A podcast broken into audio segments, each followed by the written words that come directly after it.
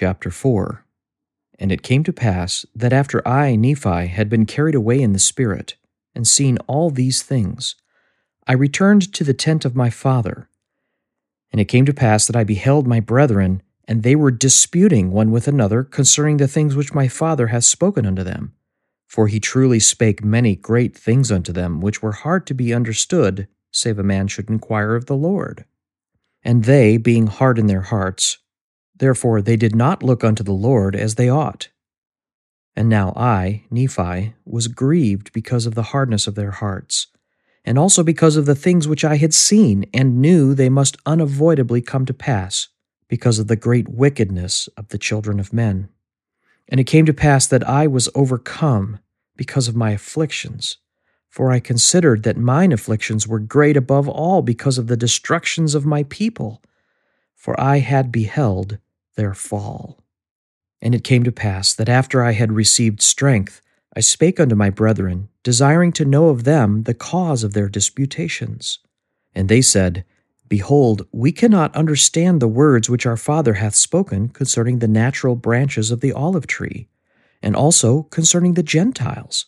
And I said unto them, Have ye inquired of the Lord? And they said unto me, We have not, for the Lord maketh no such thing known unto us. Behold, I said unto them, How is it that ye do not keep the commandments of the Lord? How is it that ye will perish because of the hardness of your hearts? Do ye not remember the thing which the Lord hath said? If ye will not harden your hearts, and ask me in faith, believing that ye shall receive, with diligence in keeping my commandments, surely these things shall be made known unto you?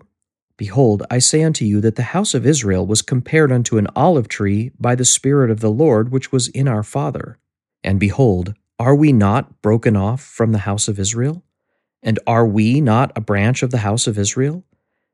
And now the thing which our father meaneth concerning the grafting in of the natural branches through the fullness of the Gentiles is that in the latter days, when our seed shall have dwindled in unbelief, yea, for the space of many years and many generations after the Messiah shall be manifested in body unto the children of men, then shall the fullness of the gospel of the Messiah come unto the Gentiles, and from the Gentiles unto the remnant of our seed.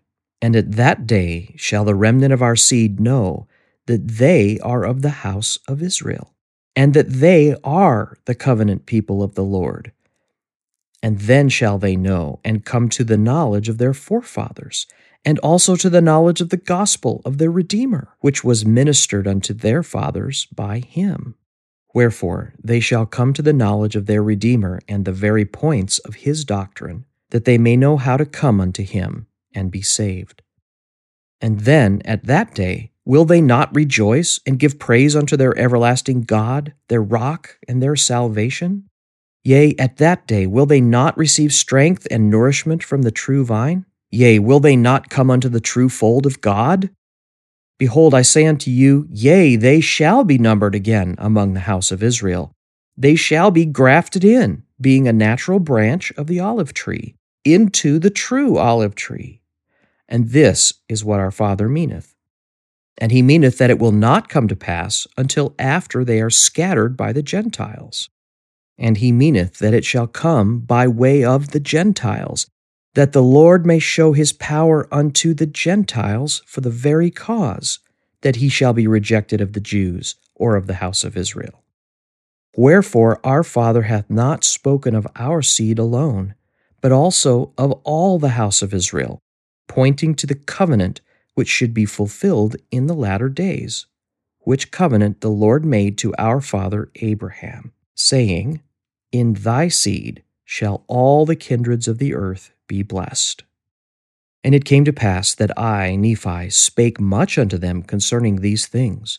Yea, I spake unto them concerning the restoration of the Jews in the latter days. And I did rehearse unto them the words of Isaiah, who spake concerning the restoration of the Jews, or of the house of Israel.